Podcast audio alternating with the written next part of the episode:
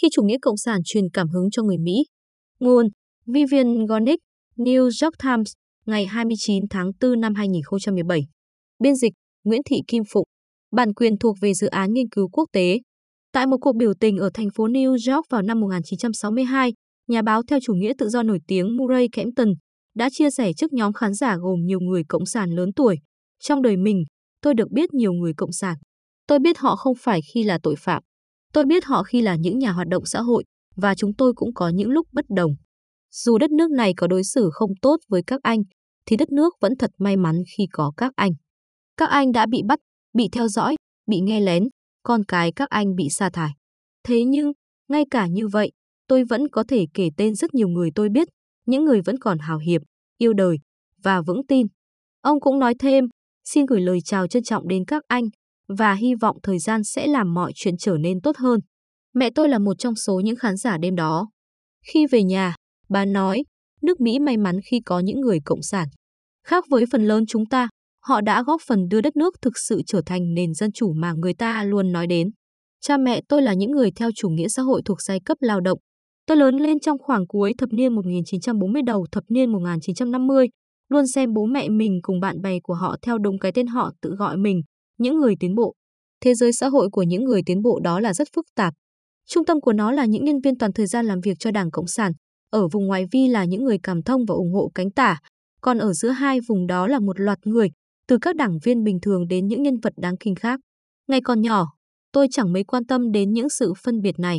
Những người bạn đến căn hộ ở Bronx của gia đình tôi, hoặc có mặt tại các bữa tiệc gây quỹ mà chúng tôi tham dự, hay cùng chúng tôi đến các cuộc biểu tình, các cuộc diễu hành ngày quốc tế lao động, chỉ đơn giản là những người tiến bộ. Tại bàn bếp nhà tôi, họ uống trà, ăn món bánh mì đen và cá trích và trò chuyện về các vấn đề. Tôi chẳng hiểu được bất cứ điều gì họ nói, nhưng vẫn luôn hào hứng bởi sự phong phú trong luận điệu của họ, bởi sự căng thẳng trong cách họ tranh luận, bởi tính cấp bách và khao khát đằng sau dòng sông ngôn từ nóng bỏng không ngừng tuôn ra từ họ. Những người thợ sửa ống nước, công nhân giặt ủi và thợ may này chính là những người thám hiểm trên con sông đó và họ đã mang theo trên hành trình của mình không chỉ những kinh nghiệm hạn hẹp, nghèo khổ của riêng họ mà còn cả một tập hợp các khái niệm trừu tượng với sức mạnh biến đổi xã hội. Khi những người này ngồi xuống để nói chuyện, chính trị ngồi xuống với họ, tư tưởng ngồi xuống với họ, và trên tất cả, lịch sử ngồi xuống với họ. Họ đã nói và suy nghĩ trong một bối cảnh giải thoát họ khỏi sự vô danh, vô diện, nơi họ được sinh ra, và trao cho họ niềm tin rằng họ có quyền cũng như nghĩa vụ. Họ không đơn thuần là những người thừa kế bị chất quyền của trái đất, họ là những người vô sản với một huyền thoại sáng lập, cách mạng Nga và một thế giới quan văn minh, chủ nghĩa Marx của riêng mình.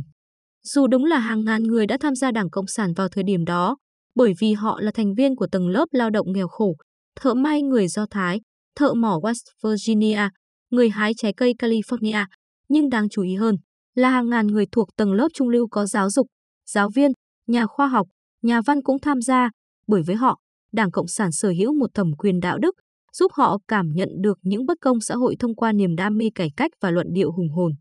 Hầu hết những người cộng sản chưa bao giờ đặt chân vào trụ sở đảng hay để mắt đến một thành viên của Ủy ban Trung ương hoặc được chia sẻ thông tin về các phiên họp bàn chính sách. Nhưng thành viên thuộc mọi cấp bậc đều biết rằng các công đoàn đảng rất quan trọng đối với sự trỗi dậy của công nhân công nghiệp, luật sư của đảng bảo vệ người da đen ở miền Nam. Các thành viên của đảng sống, làm việc và đôi khi còn chết cùng với các thợ mỏ ở Appalachia, với nông dân ở California, với công nhân thép ở Pittsburgh. Các tổ chức do Đảng xây dựng đã biến điều ấy thành sự thật, tổ chức hỗ trợ công nhân quốc tế, Đại hội quốc gia của người da đen, Hội đồng về vấn đề thất nghiệp. Bất cứ khi nào có một thảm họa thế giới mới xuất hiện trong suốt thời kỳ đại suy thoái và Thế chiến II, tờ Nhật báo Công nhân lại được bán sạch chỉ trong vài phút. Có lẽ điều đó ngày nay rất khó hiểu, nhưng vào thời điểm ấy, tại đất nước này, quan điểm của chủ nghĩa Marx về tình đoàn kết thế giới đã được Đảng Cộng sản diễn dịch lại thành những suy nghĩ nhân văn đơn giản nhất của những người đàn ông và phụ nữ bình thường nhất, giúp chúng được khắc sâu, khiến người ta cảm thấy cuộc đời thật lớn lao và rõ ràng. Chính sự rõ ràng của bản thể bên trong là điều khiến nhiều người trở nên không chỉ gắn bó với, mà còn tới mức bị ám ảnh bởi chủ nghĩa cộng sản. Chẳng có phần thưởng nào, chẳng có tình yêu, danh tiếng hay tiền tài nào có thể cạnh tranh được với trải nghiệm ấy. Chính sự trọn vẹn trong suy nghĩ về thế giới và bản thân đã thường xuyên giúp những người cộng sản chân tí không thể chấp nhận tình trạng nhà nước cảnh sát suy đồi nằm ở ngay trung tâm niềm tin của mình. Ngay cả một đứa trẻ 3 tuổi cũng có thể thấy rằng chính chủ nghĩa cộng sản đang tự hủy hoại mình. Tôi vừa tròn 20 tuổi vào tháng 2 năm 1956, khi Nikita Khrushchev phát biểu tại đại hội lần thứ 20 của Đảng Cộng sản Liên Xô và tiết lộ cho thế giới nỗi kinh hoàng dưới thời kỳ Stalin cai trị. Đêm này qua đêm khác, những người bạn ở bàn bếp của cha tôi đã giận dữ, khóc lóc, tấn thờ nhìn vô định vào không gian. Tôi đã ở đó, với cơn thịnh nộ của tuổi trẻ. Đồ dối trá. Tôi hét lên với họ. Dối trá, phản bội, giết người. Và tất cả đều nhân danh chủ nghĩa xã hội. Nhân danh chủ nghĩa xã hội. Bối rối và đau khổ. Họ bảo tôi hãy chờ đợi mà xem. Đó không thể là toàn bộ sự thật. Đơn giản là không thể. Nhưng đó chính là sự thật.